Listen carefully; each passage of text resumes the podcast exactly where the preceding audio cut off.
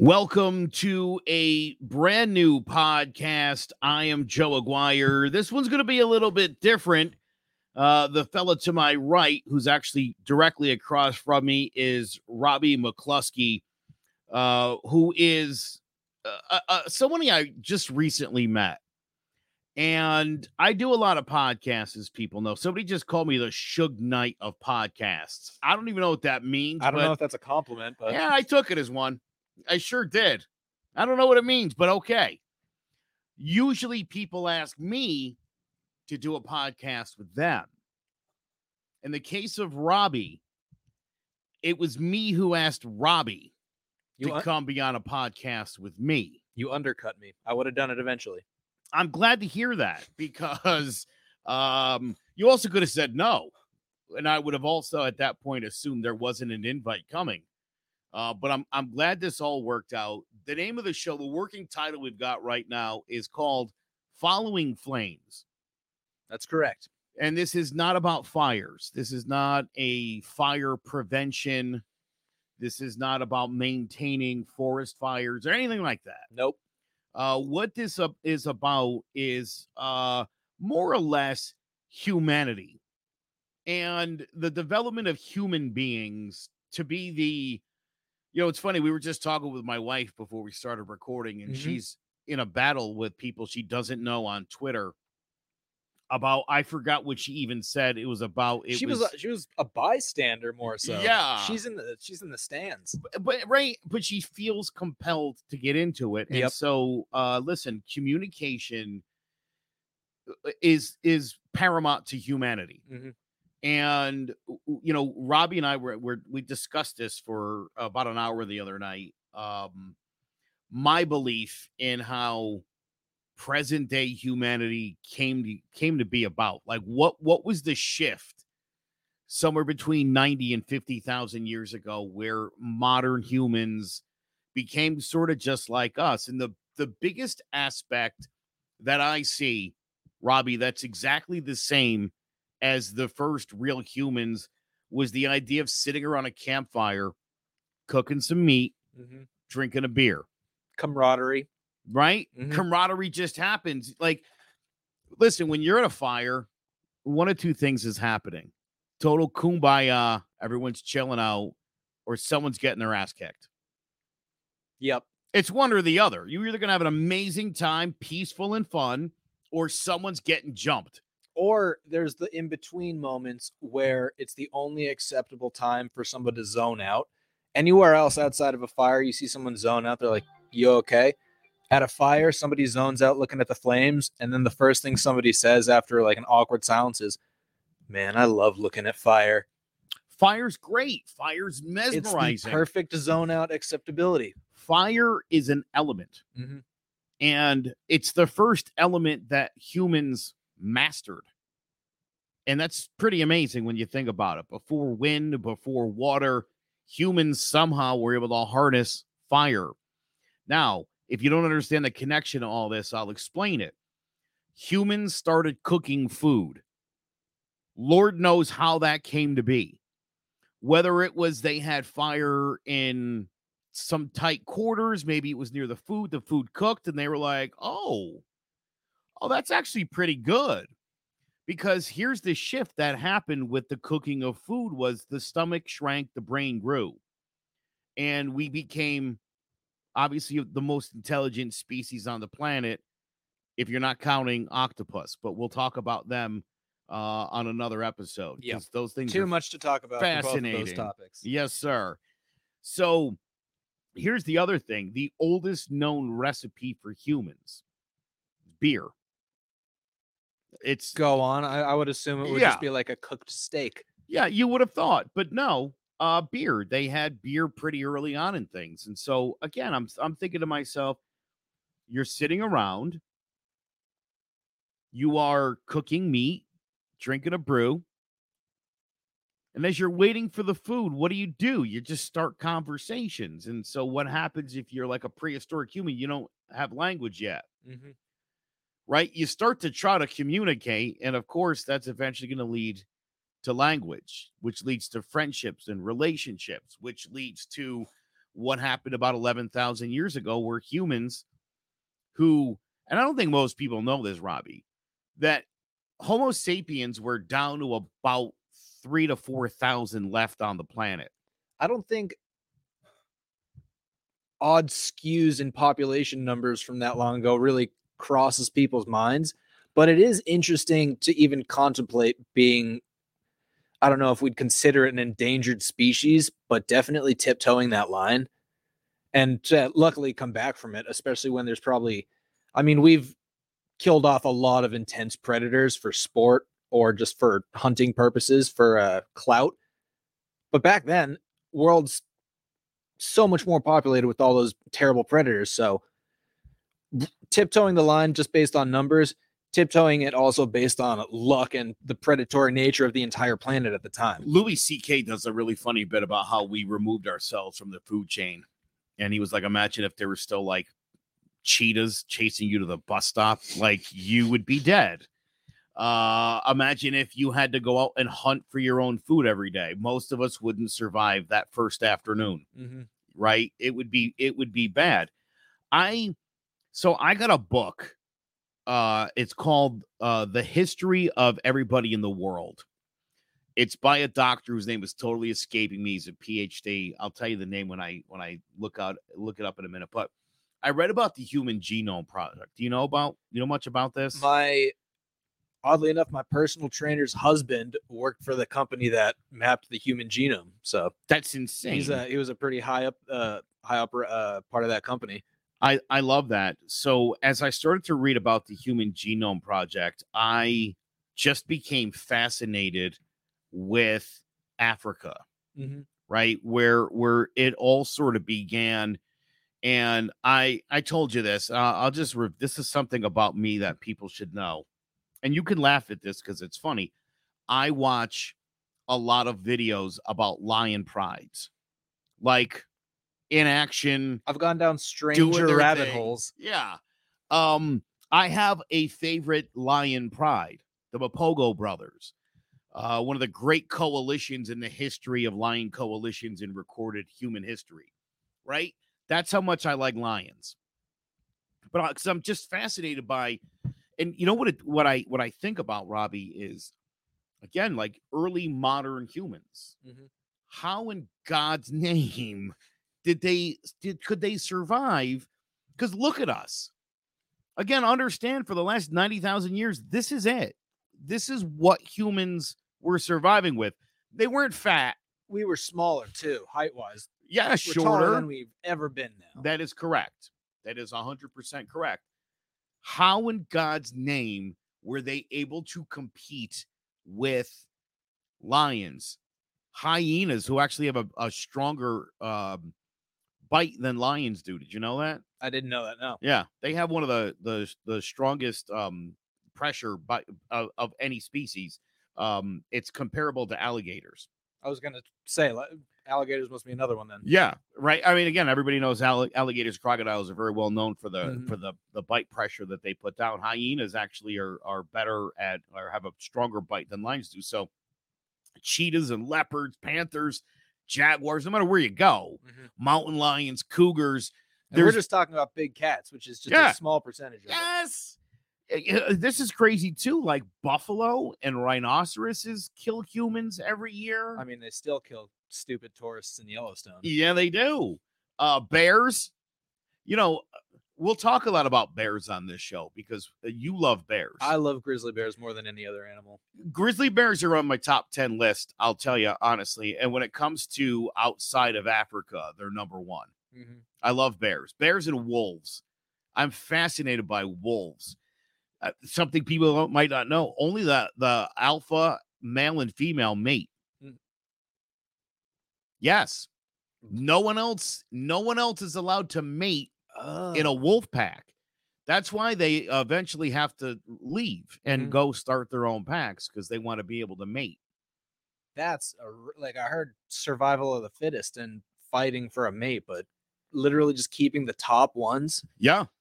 And their cubs get preferential treatment. They're like the prince and, and princess Oh, yes. of the pack. So, you know Class they gotta systems. yeah well Yeah. and again you know uh, uh, in in not to be too weird but like in these lion videos you know uh you know the term the lion share it's because the male lions whether they were in on the hunt or not they get first first sitting and they eat until they're full then the lionesses who actually are in charge of the pride Mhm. and do Well, all the, the hunters. they do all the hunting Yep. and they get to eat next and then cubs and yearlings go after that that's like three year old lions that's and and again if you're a male lion you're about three years old you just know one day you just get up and you're like i gotta go Mhm. and you leave.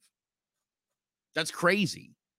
Like they just know you know you don't have a 30 year old kid living in your basement and it's you know you're like all right listen junior it's time to get your life together.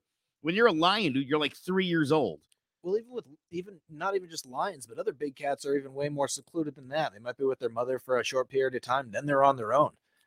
well that's true yeah uh lions are the only social big cat Mhm. um cheetahs and leopards panthers tigers they're all solo Snow artists leopards, snow leopards are just. I, I I haven't. I'm pretty sure I remember hearing that snow leopards will uh come back to a certain area, but just to find like the off chance of finding one mate, and then they obviously have to compete with other people that are returning to that area, other uh snow leopards that are returning to that area, and it's a completely almost perfect timing based mating system for male snow leopards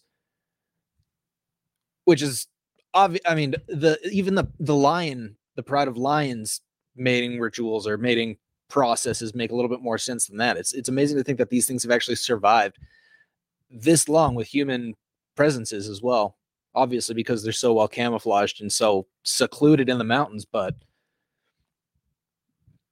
big cats are fascinating Uh, they're my favorite. By the way, uh, the guy that wrote A Brief History of Everyone Who Ever Lived is Adam Rutherford. He's a PhD, uh, and it's an amazing book.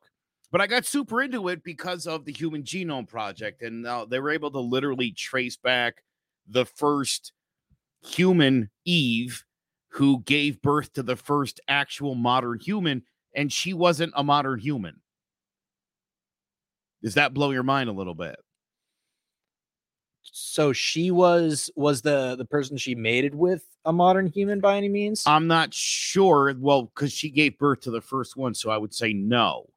Yeah Which leads me to believe that perhaps he was a Neanderthal. Maybe she was. Uh, Yeah. Maybe she was uh, Denisonian. i mean uh, plenty of Denisovan documented whatever- however you say between that. the two Yeah, and and this could be the result. Now, you know, one of the things that we were talking about the other night, uh, our similarity to chimpanzees. Everybody knows, obviously, humans are, you know, primates in the great ape category. We share ninety-seven percent of our DNA with chimpanzees. And if you, I love chimpanzees. I don't know how much you you watch chimpanzees. There's actually an island in Indonesia where it's they they live there and they're being closely watched and guarded and uh, taught to live on their own. But if you look at their arms, they have longer arms than they do legs. Kind of like what I think modern humans sort of look like.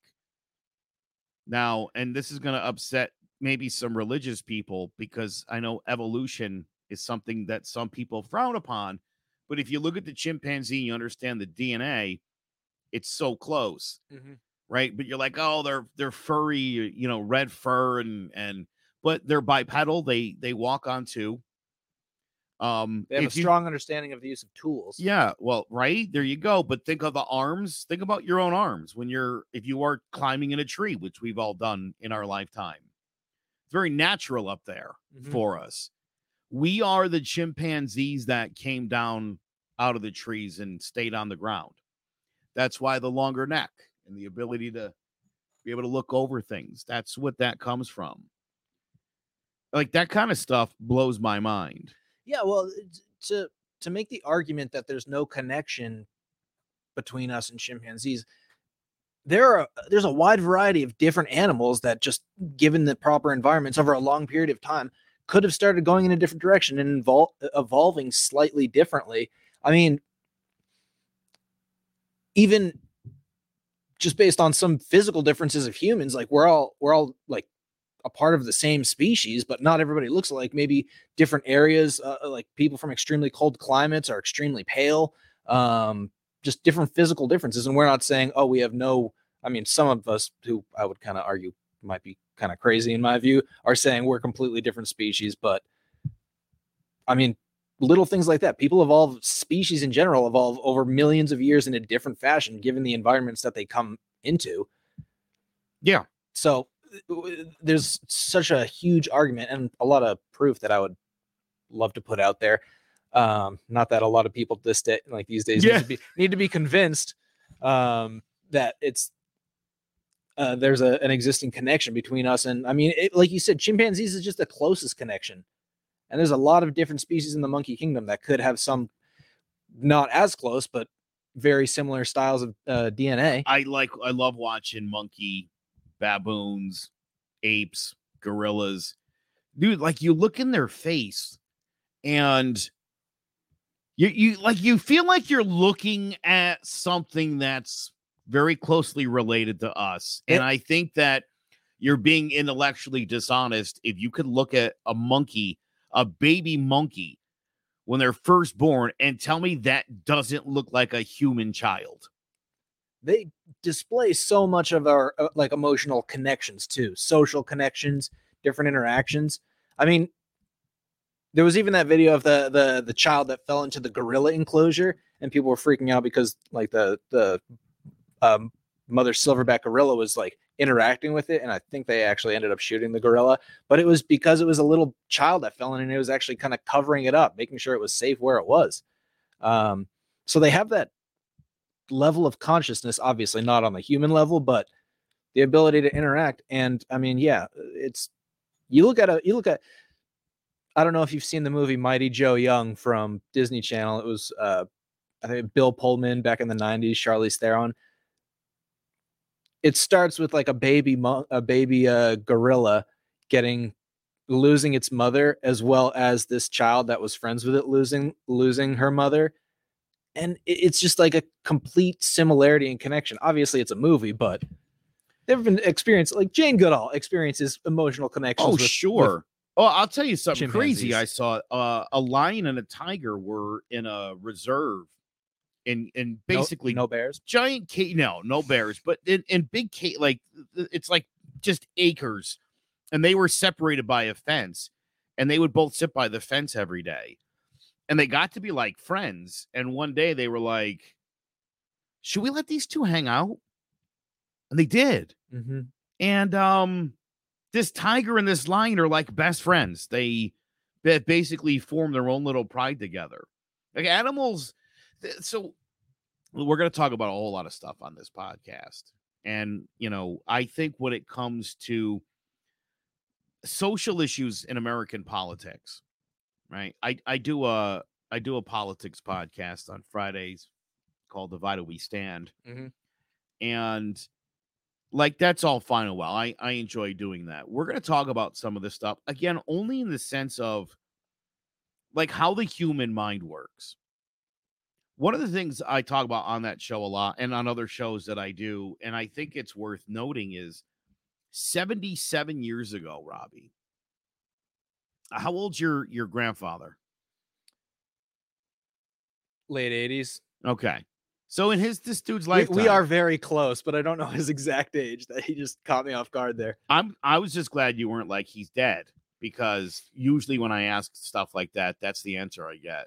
Like, N- yeah, he passed away four years ago, and I'm like, oh, geez. Reason I say it is right. So this happened in his lifetime. Uh, I don't have any surviving grandparents. My dad's 75, so he was born actually. I think my dad was actually born in 75. my Like, dad's almost literally. the same age as your dad Oh, is that right? yeah Oh, he was born in 49 oh, all right, good. So and in england so that's interesting. pretty much a brand new country just, just from rebuilding alone that sounds like something we'll have to dig into on this show as well. Um, but yeah, you know, just we're very tribal. Humans are tribal, and why wouldn't we be? We're animals. And I think if you can get over the idea that we're animals and not some special creature that was made in the image of God, if you can understand that we were a monkey And and again, all monkeys and and all primates are are show higher levels of intelligence mm-hmm. and can do all sorts of really cool things. If you consider that humans are just an ape, everything about the way we behave makes a lot more sense. Yeah, and I, I would argue in in the context of someone who might not believe that it's a lot of pressure to say, you know, we came, we were created as this like golden image of God. That's a lot of pressure to try and live up to, as opposed to when I hear like we we come from chimpanzees. I'm just like, okay, you know, we've conquered a lot of things. If I'm feeling down about myself, I typically don't go to we used to be chimpanzees, but it's like we've got a history of growth, development, conquering, overcoming obstacles, Yeah. as opposed to just being, as Dennis Reynolds would say, golden gods. I went to Catholic school. So I learned about creationism Mhm. and all that. And I remember the first time someone explained evolution or or explained that humans related to were related to monkeys. I was like, maybe you are. And then I like looked at a monkey and I thought, ooh, yeah, I see it. Right? I mean, you just look and you see it. Mhm. And and you know, this is here's another one, pigs. Pigs share a lot of uh similar, I think 90% DNA uh with humans, if I'm not mistaken. Now, have you ever heard a pig as it's being slaughtered? Uh, yes, but It sounds like it's like a just I've I've heard pigs squealing. I don't think like I've never been there firsthand account. they sound like a child, a human child screaming. That's what it sounds like.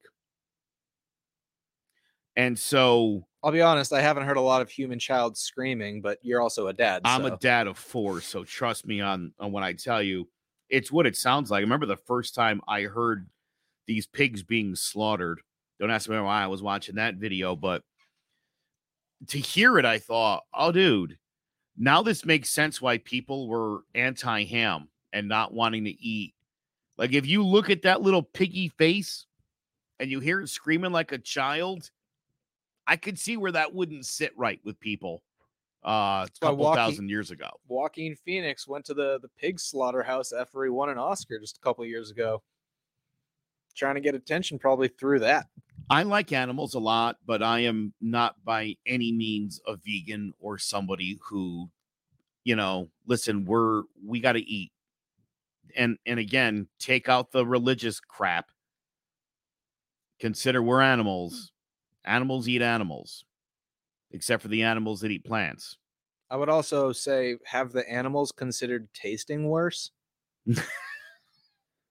I don't have a problem with veal either, I'll be honest. I I like a lot of I um, like veal. stuff I haven't gotten. I'll appreciate different tastes. Yeah, veal. You know what veal is? It's like a baby calf. They don't even let it Yep. get fat. They keep it in the cage and they kill it, and you eat it, and there's very little fat on it. I learned all. about veal from Shrek. Yeah, I wanted to not like veal. I think when I first heard what veal was, I was like, "No, that's not right." And then I ate it, and I was like, "No, that's that's very right." So I don't have a problem with that. I don't like when people um crack seals over the head and take their minks. I don't like that. Yeah, that's uh too barbaric. But then again, that's also us fighting off our animal nature, kind of. Yeah. Well, you know, listen, I think I'm not a Donald Trump fan. I'll throw that out there today. But Donald Trump Jr. went like elephant hunting a few years ago, and Mhm. people were like, small dick loser. And that's probably true. I mean, he probably is a small dick loser. Have they ever looked at pictures of Teddy Roosevelt? I know it was from a different time. That's what I'm saying, dude, right? the It's like 512 different animals that he killed. yeah you know again i it's a sport man and and it's not a sport for everybody right i mean some people don't like baseball you know maybe it's not for you uh hunting might not be for you i don't i don't like nascar i drive i don't like nascar i think that's stupid does that hurt your feelings No, I like Formula One. I'm not a NASCAR fan. I, driving in circles doesn't seem like an art form or a sport in any way Yeah, That's what. Well, I, Formula One is a little played up now. Like IndyCar, those with with more involved tracks, I think that's a lot more skillful. But then again, I've also never been in a NASCAR race, so maybe I'm just I'm sure it's exciting because you're driving really fast, Yeah. but I don't know, an obstacle, a windmill, something, you know? Because a I, jump. I listen. you gotta have something. It's just, you're just turning left, what every mile or so. Well, that's why they let the crowds be exactly as crazy as they want to, because that's the something. A lot of noise and people racing, mm-hmm. and then the rest of the time is spent just looking at everyone around you. I, I hate to say my grandmother was killed by a drunk driver, but I'll I'll make this joke anyway. I think if the drivers were drunk, as drunk as the crowd was at a NASCAR race, that might be more interesting. Yeah, Don't you think? they would like have the Jeff worst. Gordon's weaving. He's had four or five beers at this point. You know, we're on lap 60. And uh yeah, he's got like a whole I guess they'd have to put like one of those um helmets on with the straw while you're driving. They would have to start out in like NASCAR in the sales department just so they can get a reasonable insurance rate before they start driving drunk in a circle at 170 miles per hour. Now, I will also point out uh we are broadcasting in Connecticut where marijuana is legal. And I am coming from New Hampshire where it is not. Uh, he's also coming from New Hampshire, where you can just walk around with a rifle unregistered, and no one's gonna even ask you where you got it. But a unanimous support for marijuana got vetoed because we're not ready for it in the state. Is that crazy, dude? Well, I don't know. If, uh, here's something people might not know. You know, a lot of people are getting their uh, their weed card in Mhm. states where it's legal. You can't also have a gun permit. I had, I yeah, yeah. It's an either or situation. You can have the weed, or you can have the gun, not both. And I don't understand that. Although, not to get political, but uh, I guess Laura Ingraham of Fox News the other night was trying to make a connection between new, stronger strains of marijuana and all of these new shootings that have been happening. Yeah, I would argue that that is probably an opinion that someone who hasn't used marijuana would have Clearly, because also everybody reacts with drugs in a different way, but I haven't come across somebody that smoked pot and was like, "Oh man, there's a school I want to shoot up. yeah. Like there's a lot of innocent people I could kill now." I struggle sometimes to make the run to Taco Bell.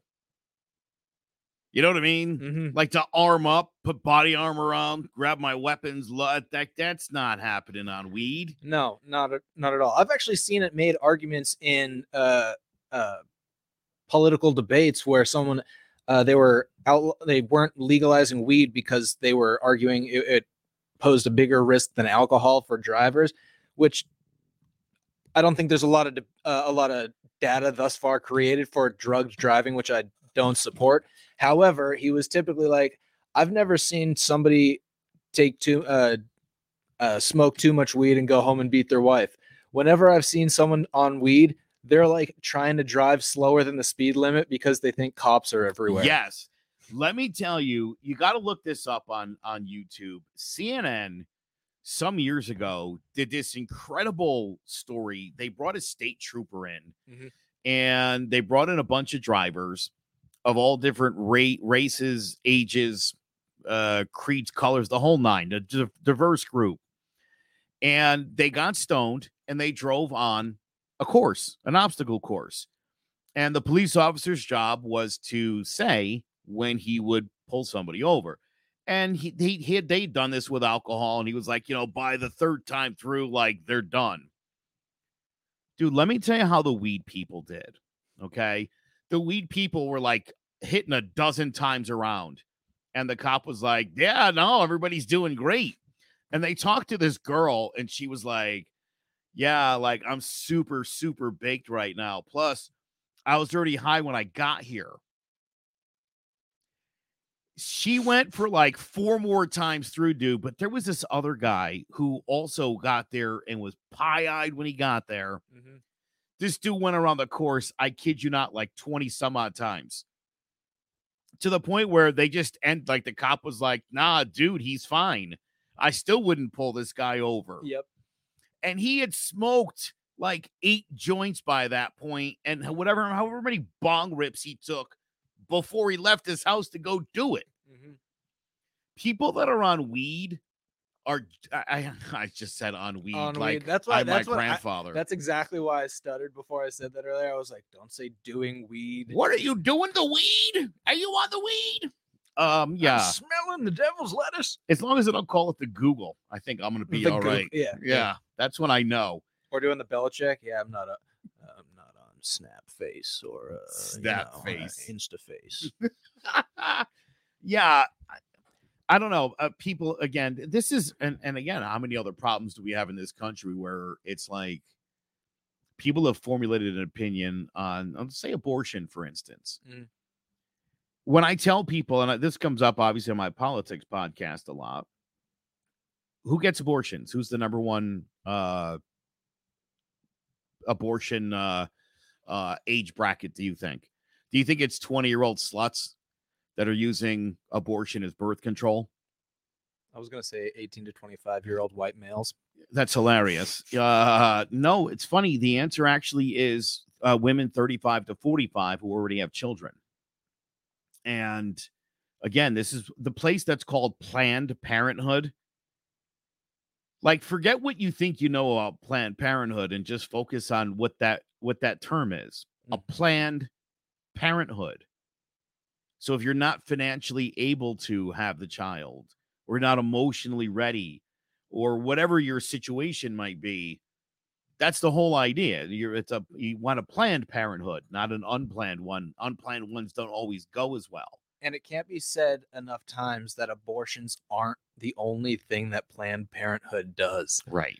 If you're, it's like wanting to shut down gas stations because they sell cigarettes. right there you go It's it's cutting off a if you're whether whether you're pro-choice or pro-life, cutting off funding in general to something like Planned Parenthood isn't just getting rid of abortions. It's such a, a, a, a, an important aspect medically and knowledge wise for people when they're trying to have kids, especially that first time. If you even if you've got kids, you've got a little bit of not you've got personal experience with that. But so many people that go to Planned Parenthood just have no understanding of what it's actually like or what what hell could come along with it. I have four children. I obviously don't believe in abortion. Um, because no one should have four children. You don't need that many, honestly. If I'm being if I'm being honest with you. Four's a lot of kids. So I I personally feel like I'm an anti-abortion person. Like I I'm the, I'm just that's not something I would consider, okay? I'm pro-choice though. Mhm. And you can't eliminate any of the choices the choice can't be you have to have it give it up for adoption that's not a choice that's like a forced mandate and we just went through a whole debate about forced mandates and how much we hate them Also, even with abortion, there's overflowing just foster homes already. Like adoption isn't a solution to a problem that's bigger than the solution you're offering up as an argument. Right right but I, I, I am also pro-choice. I, I would, uh, I first of all, if I'm with a, a woman who's having a kid, like I'd like to have some input, but I'm gonna be like, hey, where's your mind at first? Like that's just me, um, because I've known people on the opposite side, and I'm just like, eh, that doesn't necessarily sit well with me. Um, but when it comes to just like you said, the mandates of some something, it, it I think everyone is if you put something in a blanket statement like that, like it was almost like uh the the skit Republican or not from SNL, and they were like, This is Jimmy. He wants people to have their own say over what goes on with their body. Is he a Republican or not? oh god yeah i saw And that they- they were that like, funny Uh what what context is this? They're like, That's the whole show. yeah yeah yeah that was hilarious. The, the woman was like i'm from ohio. I'm really good at this. And she wasn't. Um yeah dude i talk about this like all the time. Like i feel like right if you were one of those people that bitched about having to get a vaccine and wear a mask for the last couple of years and you're like no abortions. It's like oh my god dude that my body my choice thing. You don't you don't even feel the irony there? No. that's insane. Now, I had a buddy, and I understood his stance on this, but in the end, I'm going to explain this to you. he was like adamant about abortion being banned. And I was like, what is your obsession with abortion being banned? And he told me, been seeing this girl. She got pregnant. She told him she was having an abortion. She went and had it behind his back. And he was pissed. How dare she? And the more I got to know this guy, the more I realized she knew what an asshole he was and clearly didn't want this douche to be the father of her child. Um, so there's that too, because listen, in a lot of these states, man, if that thing does get overturned, if your dad got you pregnant or just some random rapist that came through your window, you have to have the baby. Yeah. And, Yeah. And it's so disturbing that people are like, that's still a blessing. Like it's unfortunate Well, that, that happened. And do you see where we are again, Robbie, when people talk about it's a blessing? Because how did how did the baby get there? If you ask my ex-mother-in-law who lives just outside of Atlanta, Georgia, it's because God put the baby in there. yeah, I'm actually glad you asked me that as a rhetorical question. Yeah, no, I didn't want you to. Exp- we'll do a sex education episode in the future, but yeah, God didn't put the baby in there. I'll explain it all to you. right? Semen fertilized an egg, and that's how the baby was there. It's not a special blessing. It's just, you know, again, listen, if if you think that life is super special, you should watch videos on wildebeests and zebras giving birth. Because I would tell you about one in 10 survives. The rest get eaten about an hour after they're born. If there is one miracle aspect about getting pregnant, it's the fact that one cell outraced like a thousand and just won a giant race for the first thing to do to become a life form. That is insane if you think about it. Yeah. That thing It's doesn't just even like know the Boston. Marathon being released inside. You'd be like, get to the finish line first. now, listen, some people have slow swimmers. Does that mean God doesn't like those people? Or is that a medical condition? I mean, I was a varsity swimmer, and I can tell you, no one on the team liked a slow swimmer. My cousin spent like a hundred twenty thousand dollars on IVF, in vitro fertilization, to have their oh, kid. Oh, yep. Yeah. And he's a great kid, and I, I know they love him to death, but I don't know, man. I I don't think I could spend that kind of money to bring on those kinds of problems. I can't even spend that kind of money on myself. You're gonna 120 grand. 120 grand so that you could spend about $450,000 to raise one. You know, it's a big investment and there's not a lot of ROI. Yeah, well, if you've got that kind of money, your kid's probably gonna have a good chance at doing well. So Now, if it's you an investment. That's why I would having have a kid. It's a long term investment. I'll tell you what's nice is the tax break that you get when you have a kid, especially if you have the kid late in the year. Why late in the year? Well, because you fall into the tax bracket. And so you'll have had all your money taken Oh. out, say, as a single guy with no dependents. And then your kid's born December 25th. I'm telling you from experience. And uh, yeah, now you're retroactively a dependent. You get that credit for the whole year. You had a kid on December 25th. I did. My daughter was born on Christmas Day. Did you guys have like a full dinner made or, or No, wa- was it expected? Uh, I don't. You're asking a great question. what is what was the due date? I don't really remember. Um, I want to say maybe it was it was the 24th or maybe it was the 20th. I don't remember. All I remember is we got up Christmas morning and my wife walked downstairs. The kids were like, "We're gonna open our presents," and she was like, "Hey, my water broke." It was like 8:30 in the morning. The baby was born at 11:52 that night. Oh my god. So we spent all of Christmas 2012 at the hospital. And oh yeah, it was terrible because my wife can be, you know, that's not a pleasant experience for women. Yeah, yeah. Well, I, I never made that assumption. Yeah, it's not. If you if you even thought a little bit that it did, it's it's bad. But yeah, that was a whole day in the hospital. And as a matter of fact, at 11 o'clock, they made us go to sleep. They were like, "Look, the kid's not coming. We'll get up in the morning. We'll we'll try again." And I'm looking at the clock and I'm thinking, dude, if this kid's not born in an hour, her birthday is going to be December 26th, Yeah. which sucks even more than actually having your birthday on Christmas. And then I thought about this. We do a big family get together Christmas Eve, Mhm. and then we all get together on Christmas Day. No one's coming that next day. Your birthday sucks if it's the 26th, the 27th, the 28th, the 29th, or the 30th of December. I would pay 120 grand just to bribe the doctor to write 25 on the birth certificate. just so we can be like, man, this is going to be every year with this. Can we just please make this a little easier? Like, this kid's going to feel so unimportant. So this is what our show is going to be about. It's going to be a lot of this kind of stuff, and we're going to delve into again just super interesting things that uh, we're both fascinated by. We'll be talking a lot about outer space. Um, one of the things I recently learned is there's a 250,000 mile hole in the sun, and scientists don't know what's going on there. That recently developed? Yes. Yeah, that's what was in uh I think I saw it in April.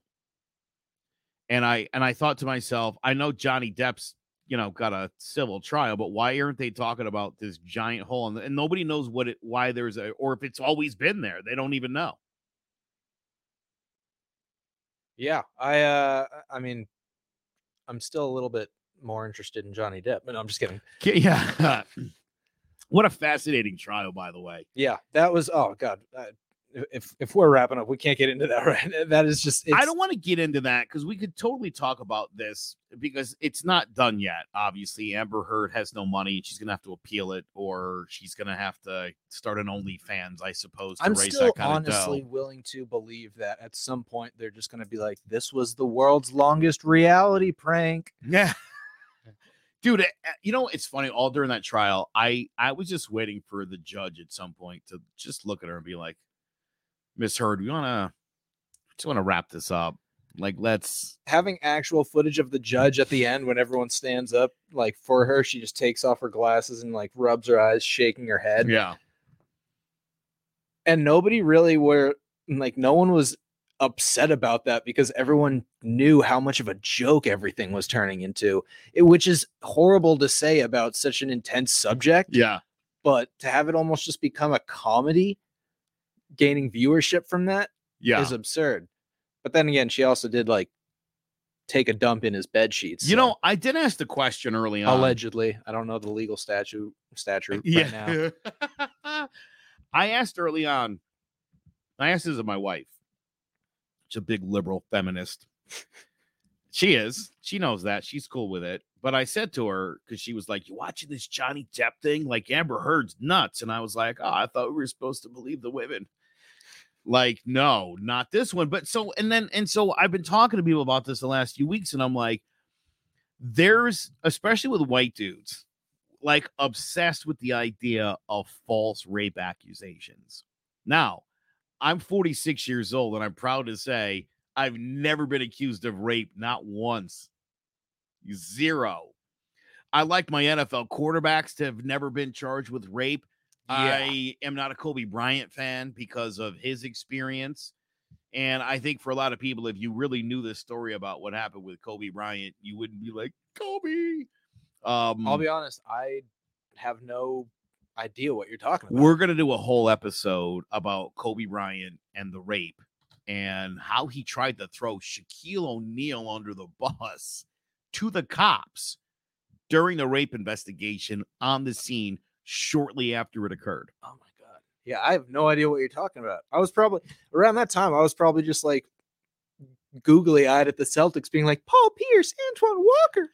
Yeah, I uh boy, This I completely missed me. Oh, dude, yeah. People are like, "Why don't you like Kobe, man?" And I'm like, "Dude, he's a rapist." And they were like, "Nah, he got off on that. Like, he got off on that, all right, and it cost him a lot of money." Yeah. But the evidence was damning, and if you listen to his statements, they're not good. But again, it was like, "Oh, this this chick's trying to get famous by what? Like fucking Kobe Bryant? That how does that make you famous?" Was Kim Kardashian around at that point? No, I don't think she was yet. I don't think she was a person yet. I think that was right around the time Nicole Richie and um Paris Hilton were coming in into play. So oh yeah, one night in Paris. that yeah, situation. you've seen that movie. Um, I was in middle school. yeah. I gotta tell you, dude. I don't know. I've never been with anybody who's like, we should film this. hmm And I, I, anyone that asked me that, I'd just be like, "Look, I don't have the lighting. This is a horrible space. I've never even been asked. You know what I mean? Because I do have nice equipment. I mean, I'm probably Green probably screen or no? yeah, dude. We're gonna be on man. a beach." Totally. We could we could make some things happen. No one's ever asked. And and that's shocking because I there's a lot of porn out there. hmm There's a tremendous amount of porn out there. And I thought to myself about this recently. Right, there's even amateur porn. I Who- mean, OnlyFans is Who's not having sex and posting it online? Is it just me? I don't know. I'm not making any money off it if it's on there. Who said you have to make money off it? I mean, nobody, but wouldn't it be nice? Is it still porn if if you're not making money off of it? No, then it's just poor. I would be all right with that. Just a leaked a leaked tape. I would be fine with that. I'm just I'm just kidding. I don't It's gonna tape. leak. People are gonna like hear this, and then they're gonna be like, "It wasn't actually leaked. He just, he just couldn't wait any longer." Dude, that's the other thing, and that's one of the other big things about the the trial with Amber Heard was the the Johnny Depp video of him smacking the, the cabinets around. Mm-hmm. And TMZ had the story up in like 15 minutes, and they brought like the guy who's in charge of breaking news, and they're like, "How would how could that possibly have happened?" And he was like, "Well, if the person who took the video just sent it to us and gave us immediate copyright, Mhm. like we could have that up in 15 minutes." And he they were like, "How long did it take to get Johnny's video up?" And he was like, "15 minutes." You know the guy that they had in there with the whole 15 minutes of fame yes, thing. love Did- that guy. Did you see what he tweeted? Uh, it might have been yesterday, but after the trial, well, the the the um the lawyer, the female lawyer for Amber Heard's side, went on like another talk show to talk about the case and like probably just try and argue that it was just like misogyny and everything. yeah, He just posted an image of that, and he's like. This sounds like, uh, what's the term when somebody looks for something like this? just continuing to just fan the flames of that. two more thoughts on this trial. Number one, as soon as the trial ended, they immediately continued to defame Johnny Depp. I mean, they keep insisting now, even though the courts found that he's not an abuser, they're still going to go out there and they're going to say that. And so, my question is when is the sequel to this trial? Because if she keeps running her mouth like that, I can't imagine we're not going to see That's like a second one. it's like something out of Arrested Development. Like you can't get arrested for the same crime twice. and it's like uh, I I don't think that's true. Uh, I've got the worst effing attorneys. Yeah. Oh my god, dude! I'm so glad you like that show because I actually do a podcast about Arrested Development as well. It's called The that Banana is Stand. that is one of the greatest shows of all time, and I I I've seen that so not so much the Netflix seasons, the first three, the original trilogy. Yeah, four and five aren't terrible.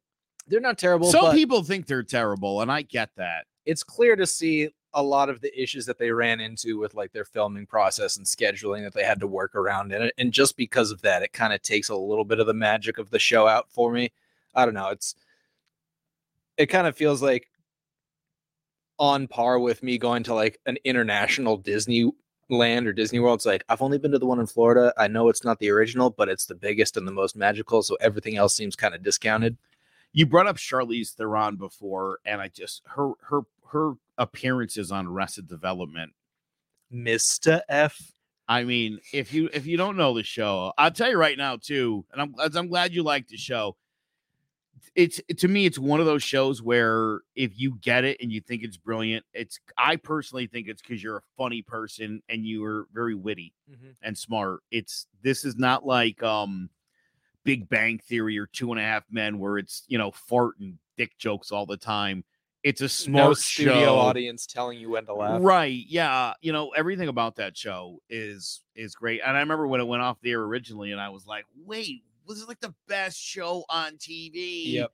And then I saw the ratings were like putrid, and it's like, dude, what? But also, and the Fox really, you know, they had a really good show here, but they used to run Arrested Development like during the animation block on Sunday nights. It was like Simpsons, Futurama, Family Guy, and they would just stick Arrested Development All in of the middle of that. that. Fox messed up with as well. Yeah, well, yeah, dude. And again, it's like you know, The Simpsons. You can be a dumbass, and you'll you could still love The Simpsons. You're just catching the first joke and not the one that comes right after it that we're all laughing at. Or at. the next three jokes, frankly. With Arrested Development, if you're a dummy, you'll you won't understand or you won't even see why it's funny. They'll indulge you every now and then, but sure, that's, sure, that's probably like yeah. that's just crumbs to the entire piece of bread.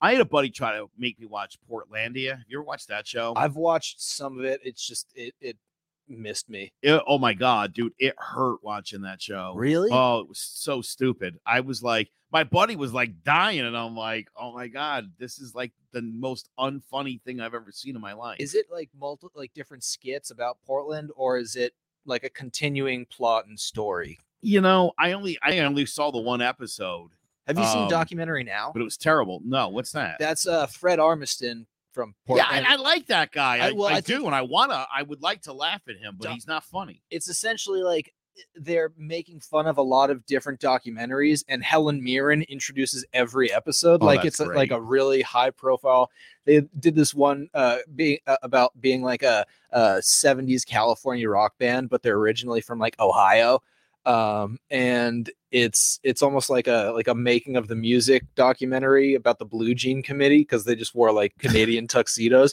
It- it's so well done but then then there are just other episodes that completely fall flat and it's with fred armiston in my opinion i think he's incredibly funny but it's just so hit or miss a lot of the time and i think portlandia that's why it never caught on for me because it was just like i had to find the right things and i didn't want to look It's Armiston. Stop calling him Armiston. That's hilarious. armiston oh I, th- I thought there was a t in there No, you know, so I want to say something because we're getting ready to wrap it up here. I want to mm-hmm. say something that I think some people might find controversial, but it's about acting and actors and people that people think are really funny. And I'm curious your take on this guy. I think Will Ferrell sucks. I didn't like him on SNL. And I, as someone who's been in broadcasting like my entire life, Mhm. I thought Anchorman was the stupidest, most unfunny movie I've ever seen in my life. The only scene that made me laugh was when Jack Black kicked the dog. i was about to say that I lost my mind, and that was it. And I and I again do like I I love Ben Stiller, like everybody in that movie, Steve Carell, great cast. I like um Christina Applegate. Like I there's a there was I went in and I remember like the movie ending, and I thought this wasn't funny.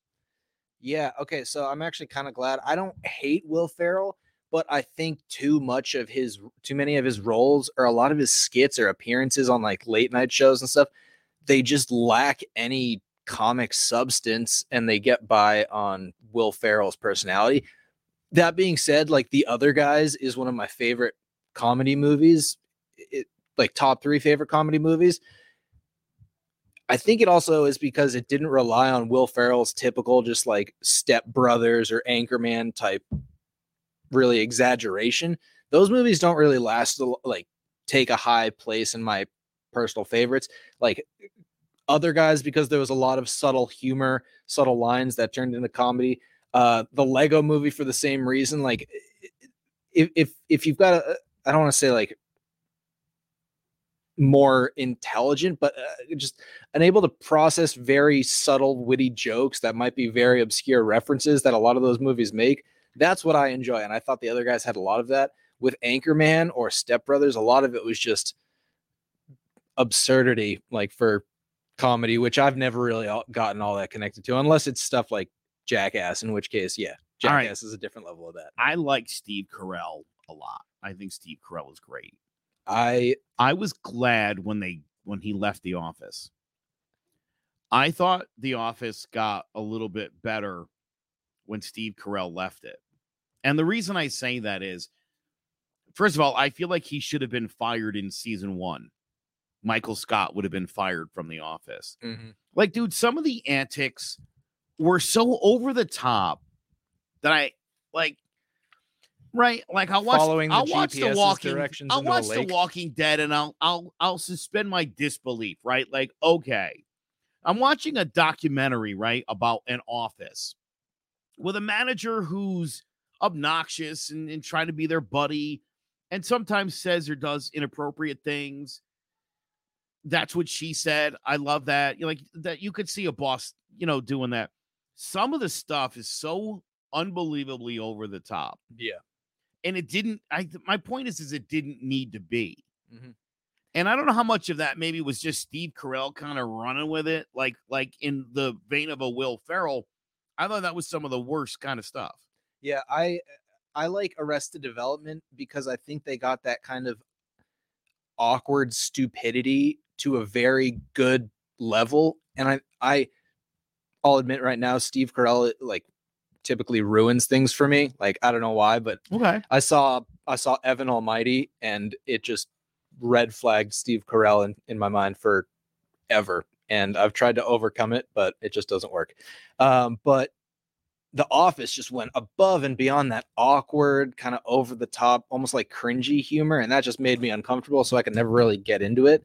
But a- a- an example in the office that I always thought was just like not funny when Dwight and I love the the feuds between Jim and Dwight, all that stuff. I think that's a great like recurring bit. But like when Dwight was following the GPS into a lake because it was telling him like to turn right here and he just goes right into a lake and I'm like like I cannot suspend my disbelief at like to that level. I'm what like, would you do if I told you I drove into a fenced in lot because a GPS told me to do it?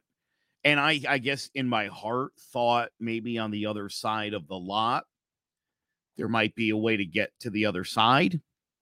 And there wasn't. and I had to turn back around and go all the way around the block. But, But- I, I've done that. but I would assume you'd be smart enough not to go down a declining road. Into, Robbie, I don't know how far I was willing to take it. You know what I mean? If there had been a lake, would I have driven right into it?